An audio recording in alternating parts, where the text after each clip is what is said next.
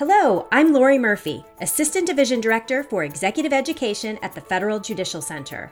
Welcome to our podcast focused on executive leadership in the judiciary. Today's episode is about demonstrating courage in times of crisis. Every executive at one time or another will likely face a crisis in a work situation. It's how you respond in that moment of crisis that can define you as a leader. Our host for today's episode is my colleague, Michael Siegel Senior Education Specialist at the FJC. Michael, take it away. Thanks, Lori. Today we're going to talk with Harvard business professor Nancy Koehn, author of the book Forged in Crisis The Power of Courageous Leadership in Times of Crisis. I'm excited to introduce Nancy, who holds the position of James E. Robison Chair of Business Administration at Harvard. Nancy is a featured contributor to Boston's WGBH and NPR radio station. She speaks frequently at the World Economic Forum in Davos, Switzerland, and the Aspen Institute Ideas Festival. Her articles have appeared in the New York Times, Washington Post, and Harvard Business Review. Nancy, thanks so much for joining us. It's a real pleasure, Michael. Thanks for having me. Sure. Can you tell us what inspired you to write the book, Forged in Crisis The Power of Courageous Leadership in Times of Crisis?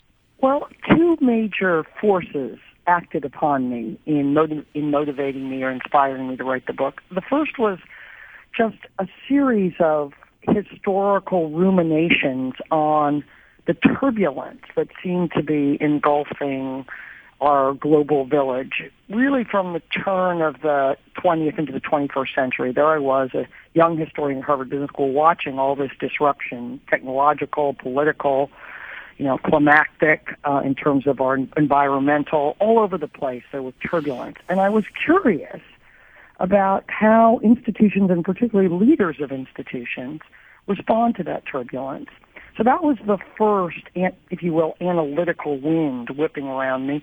But the second, more powerful gusts that were coming at me in writing this book were a series of personal crises I my husband walked out on me. My father died very suddenly. I developed cancer. I developed cancer again. And in the midst of that, pretty early on in those dominoes falling, and they fell fast and furiously, I picked up a book of Lincoln's writings. I didn't know much about Lincoln. I hadn't studied American history as a PhD student, and I was so struck by what he was dealing with at the center of the of a perfect storm as president during the Civil War, and I literally can remember saying to myself in 2003, Nancy, you think you have problems? Mr. Lincoln had much bigger ones. And so I began um, a quest to try and understand the emotional experience of leaders in great turbulence and how that affects their impact. But I was also learning lessons for myself as well as for, if you will, my historical file folders or body of knowledge. Well, Sounds like your head and your heart were activated at the same time.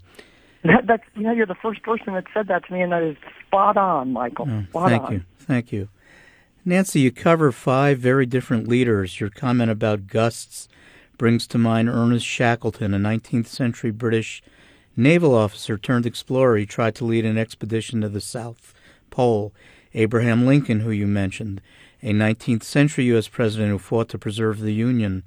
During the Civil War, Lincoln's contemporary, Frederick Douglass, who wanted to free African Americans held in slavery, Dietrich Bonhoeffer, a 20th century German theologian who struggled to resist Nazi Germany, and finally Rachel Carson, a 20th century American scientist and writer who spoke out for the critical importance of environmental sustainability.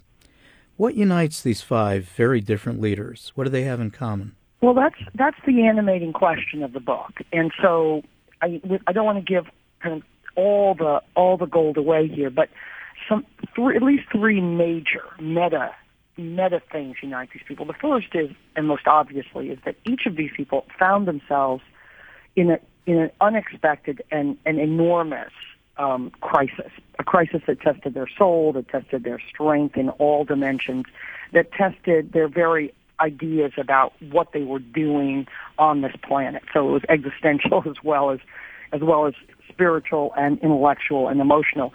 And so and then the second theme is absolutely critical. The second common thread is absolutely critical to understanding the book, which is called Forged in Crisis, and that was that each of these people made a choice. They didn't have a choice about the crisis coming. It took them completely unawares in each instance, but they made a choice, each of them, to, to make something of the crisis, to get somehow stronger or better, to, to navigate through it without knowing exactly how they were going to do it, but to play to their stronger side as they did. So they were, they were each resolved, to put it negatively, not to be a victim and to emerge somehow better than, than when they, than when they, you know, they originally started in the storm. And that turns out to be absolutely critical to the kind of, um, boulders, huge boulders of goodness that they each move in their respective spheres.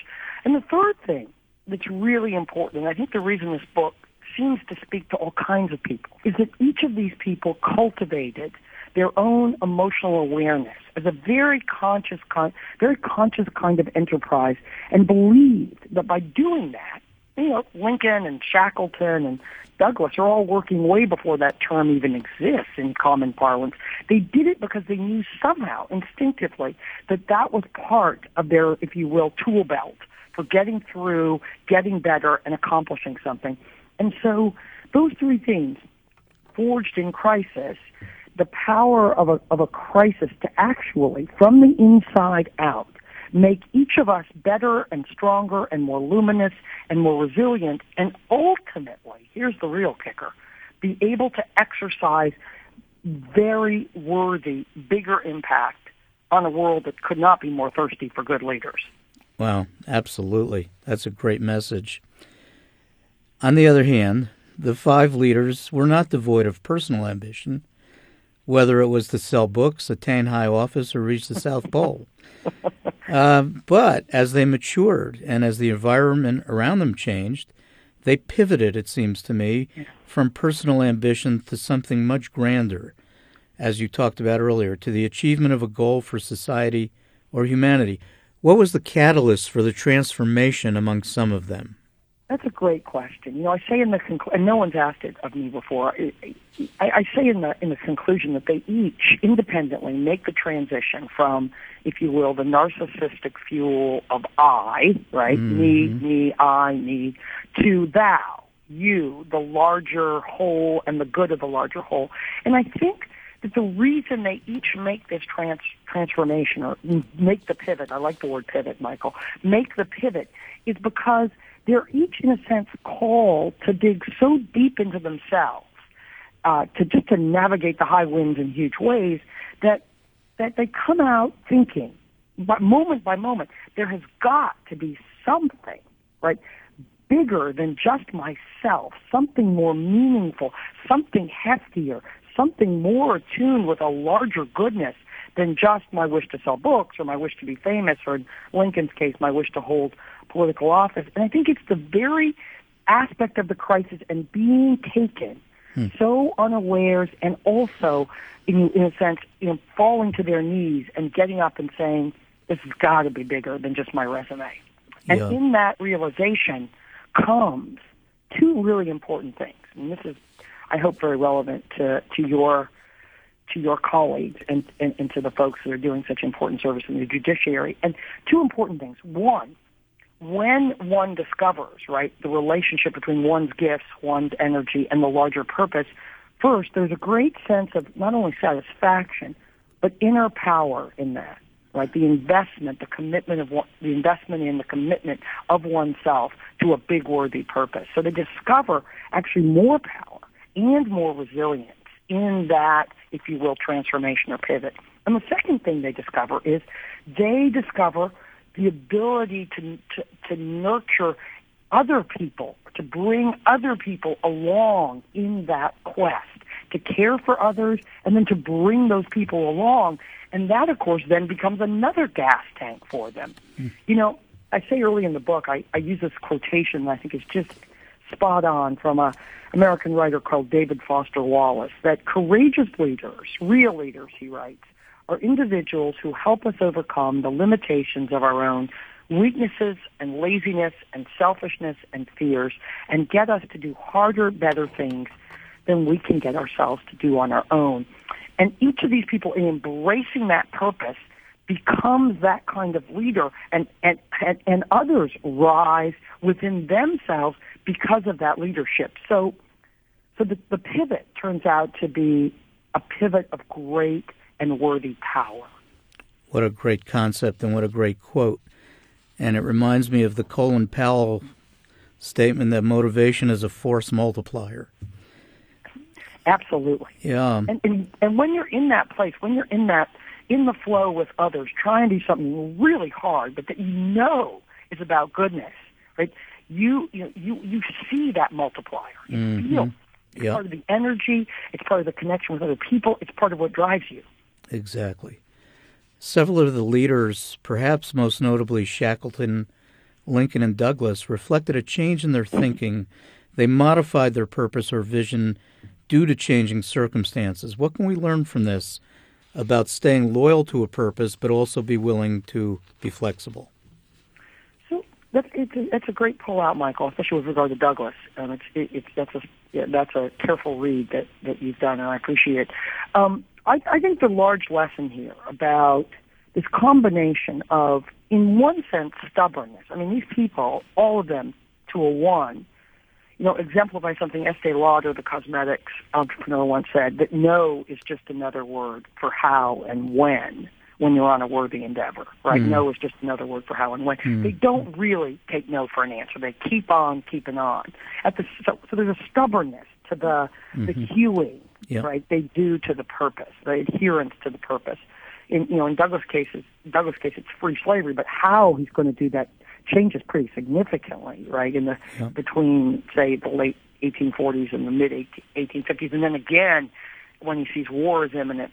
For Lincoln, it, it, it, it's it's it's a much more significant shift from I'm going to lead the nation to the war and save the Union to I'm going to save the Union. I'm going to transform it. Mm-hmm. And then Shackleton, of course, pivots ma- shifts massively when he has to save his men. The, the the the the real combination, I think, is this, this stubbornness to a worthy mission. Right? They, and they they all hew to this. Carson with with Silent Spring, her her you know world rocking book, and then Dietrich Bonhoeffer with Resisting Not the Evil. But what what is so important about this is they marry that to this suppleness that you're talking about in the question about how I'm going to do that and what I'm willing to do in terms of adaptation to accomplish that the mission. And if the mission can get worthier, in the case of Lincoln or Shackleton, if the mission can get bigger and worthier, well then I will walk into that space and I will actually adjust myself, work on myself so that I'm capable within myself in terms of transformation and change to accomplishing something bigger and more decent. So it's a combination of find the purpose and move into it. And then at the same time, like you're driving a six shift car, you know, you keep a you keep a light hand on the on the gear shift and and and, and, a, and a light hand or a deft hand, foot on the clutch. Hmm. So it's that combination I think that's so important. The leaders in your book reflected an inside out approach to leadership, meaning they drew their inspiration and their power, as you were just uh, talking about, from deep inside themselves, and then they work to persuade others to join them. What is the significance of an inside out approach to leadership success? A couple of things. First, um, it suggests that that really courageous leaders um, get right with themselves and keep getting right with themselves as a way to hold the responsibility of accomplishing the mission through thick and thin. So I think the first the first piece of significance, if you will, or the first the first cut at the significance aspect is it, it, it, by by by leading from the inside out, you are doing two really important things. You are honing your muscles of resilience, hmm. And you are honing your muscles of moral courage. Each of these people actually grows more and more grows into moral seriousness the further they march along on their mission because because they're leading from the inside out, because they're working from this transformation in themselves and this clear-eyed honesty about who they are and what their purpose is. So first, more resilience, an increase in moral serious, which, seriousness, which I think is incredibly important.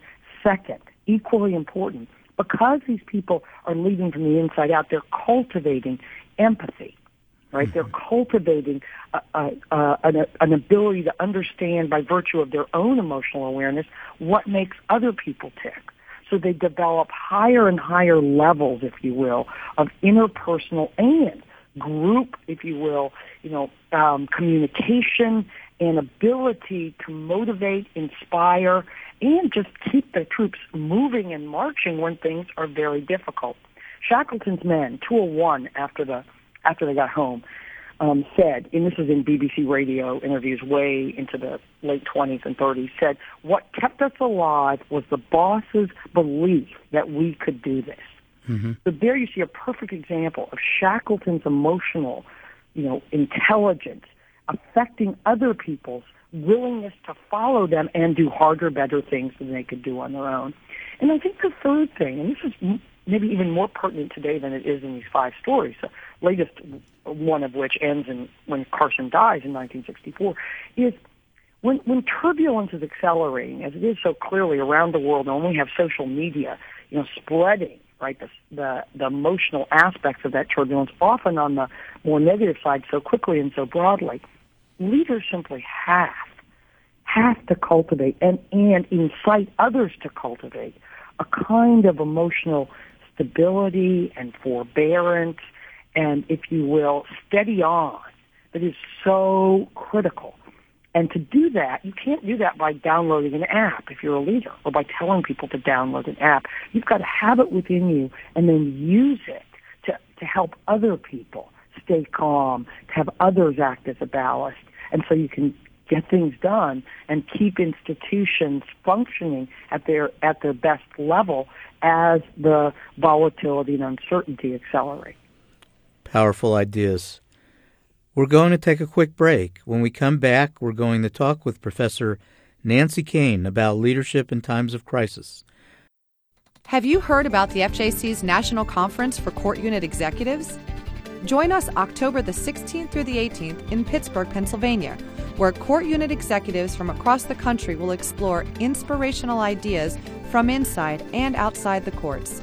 At the conference, you will have ample opportunities to connect with court unit and circuit executives throughout the judiciary, develop solutions to common challenges, learn strategic insights from leading thinkers, innovators, and business leaders, advance your own leadership development, gain practical tips on being a resilient leader. Transform your perspectives on leadership theory and application by visiting local private and public organizations. And reignite your passion for leading the best judiciary in the world. Registration for the National Conference for Court Unit Executives will open in June, so stay tuned for that announcement. You can also check the Education tab on fjc.dcn and click or tap on Executive Education to learn more. We're excited about the experience we're designing just for you, and we look forward to seeing you in Pittsburgh this fall. Welcome back. I'm talking with Professor Nancy Koehn, author of Forged in Crisis The Power of Courageous Leadership in Times of Crisis. Nancy, let's talk about how all the leaders in your book dealt with crisis. And yet, none of them succumbed to that crisis, as you indicated. They were not defeated by it. You indicate that all five leaders made an emotional pact with themselves, that they refused to spend lots of time playing with worst case scenarios. Were they simply blind optimists? What propelled each of them to stay the course?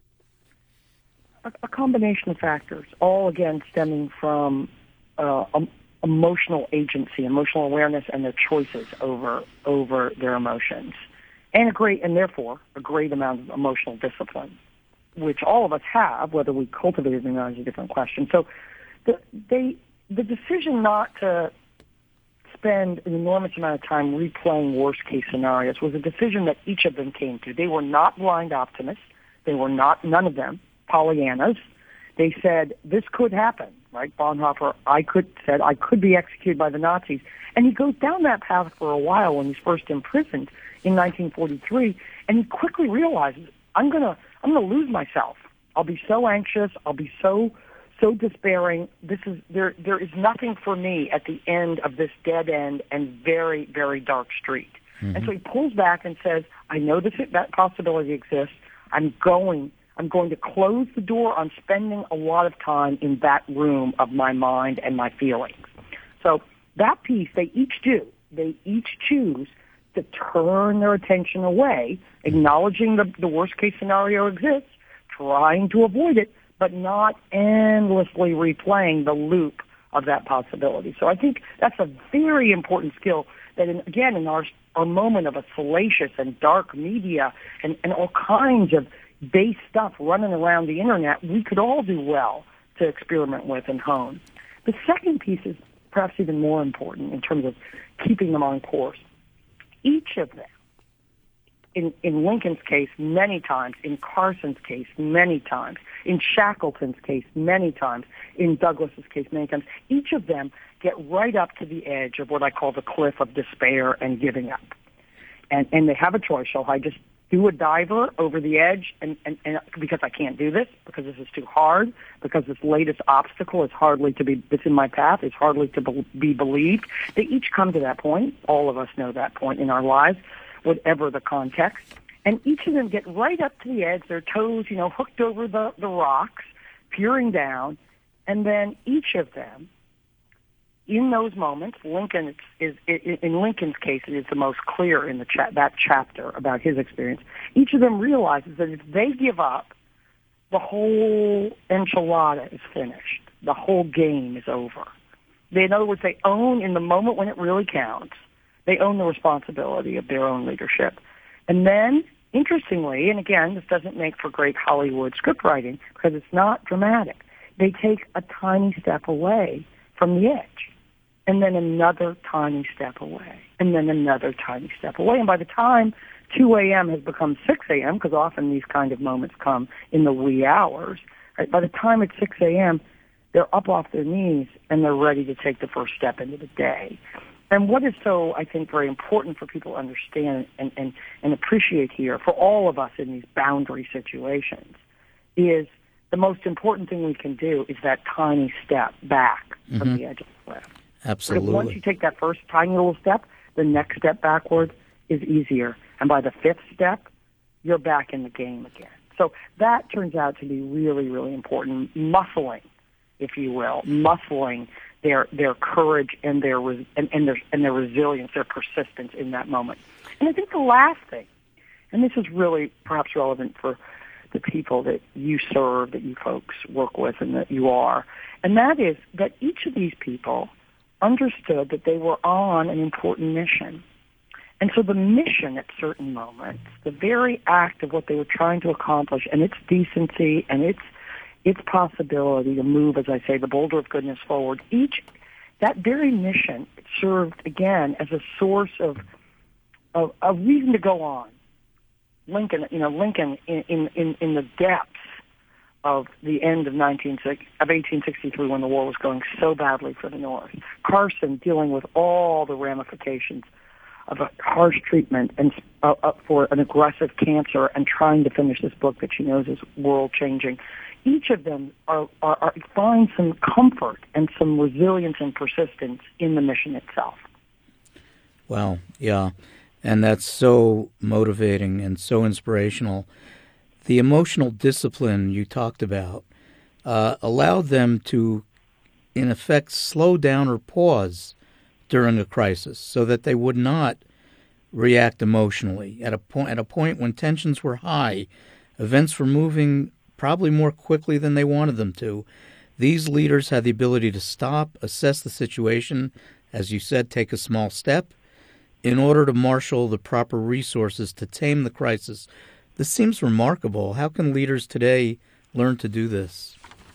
Um, a couple of things. So I, I do a lot of um, leadership coaching uh, for mostly for executives, but for some uh, some really magnificent leaders in in, in government and in, in other in nonprofits. And we, we talk a lot about this that the importance of slowing down is actually becoming greater as the world accelerates and move fast and break things. That sounds nifty, but that's just wrong.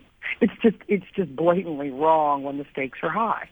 Nothing that's important and worthy and worth fighting for is ever made better, especially if a leader or the people around him or her are hot under the collar emotionally is ever made better in the midst of in the midst of great speed. We're also conditioned partly by our gadgets to move so quickly and, and we're losing sight of the idea that waiting, even just an hour, you know, 12 hours can make a major, major difference, not only in the leader, him or herself, and their thinking about it and their ability to consider the larger picture and make a sounder decision, but also in the circumstances themselves. So one of the things we do when I'm coaching, Michael, is to say to people, can you leave the email? Can you not respond for 15 minutes? Can you find the forbearance to just leave it?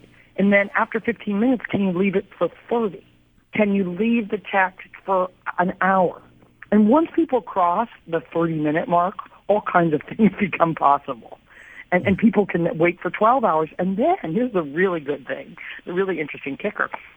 If you wait 12 hours, in something like 30 or 40 percent of the cases, the, the, what looks like a budding crisis resolves itself, or circumstances change, mm-hmm. and, and what is making the leader so addled, so upset in the moment, has suddenly assumed gentler proportions and, and less sharp contours. So this is a this is purely about each person saying, I can do this. And this is easier than any diet or any exercise program one will ever initiate. but you have to do it to see its power. And then you, by the time you you do it three or four times, you're hooked, and you start yeah. using pace uh-huh. as, a, uh-huh. as a conscious tool. Excellent. Yeah, that it changes your whole approach. It changes your whole. But I have learned so much in my own life from this, from writing this book and these people. I bet. Nancy, the five leaders you discussed were highly confident people, but they did not descend into arrogance. Which leaders best exhibited this approach and how did they do so? And how can today's leaders do so? How do they find the balance? They found the balance by the first and foremost by the embrace of the worthy mission. They and it's part of that pivot you were talking about earlier, Michael, mm-hmm. from from I to we from I to thou, from my agenda to to a larger agenda for for something better for others, uh, and, and in some cases for the world itself. So I think that was the first thing because you know here's what Lincoln said in 1862 at the end of a long letter. Someone was urging him to retaliate against uh, some folks that were his enemies, and he said at the very end of the letter, "What I deal with is too vast for malice." And that, I think, is, is what we're talking about. People that understood that in the, in the sweep of what they were trying to do, they, they, they, they, they certainly found and cultivated greater confidence in their ability to do it, greater steadfastness. But that steadfastness and confidence in your ability to do something is actually very different than arrogance. And once they made that pivot, there wasn't really a great need to traffic in malice or traffic in self-promotion. There was a need to get the work done.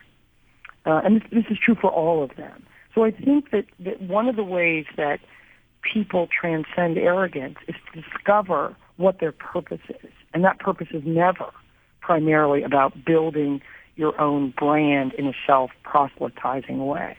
Yes. And I think the second thing that each of these people discover is that they're doing their work in concert with other people. And so you discover that your your work is is absolutely dependent on others, and that tends to dial down the volume on arrogance and increase the volume on humility and service.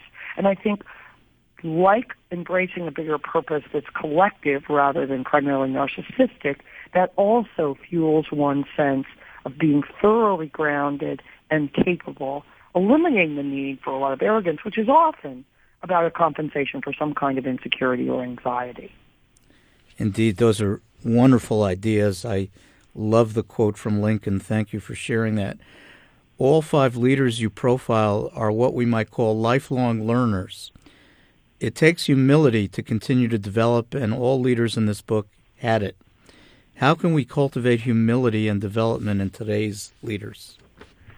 I, I, you know, I think by by two things. First, by helping people understand how satisfying and engaging and compelling learning is in learning about a specific path or a set of objectives or the tools we need to accomplish objectives. So I think each of these leaders were learners and then they were teachers. So we don't think about talk about leaders always as being great teachers, but they are. They're like a great porter at, at a hotel. The, the door is always opening to something new. And, and, and, and that is really important.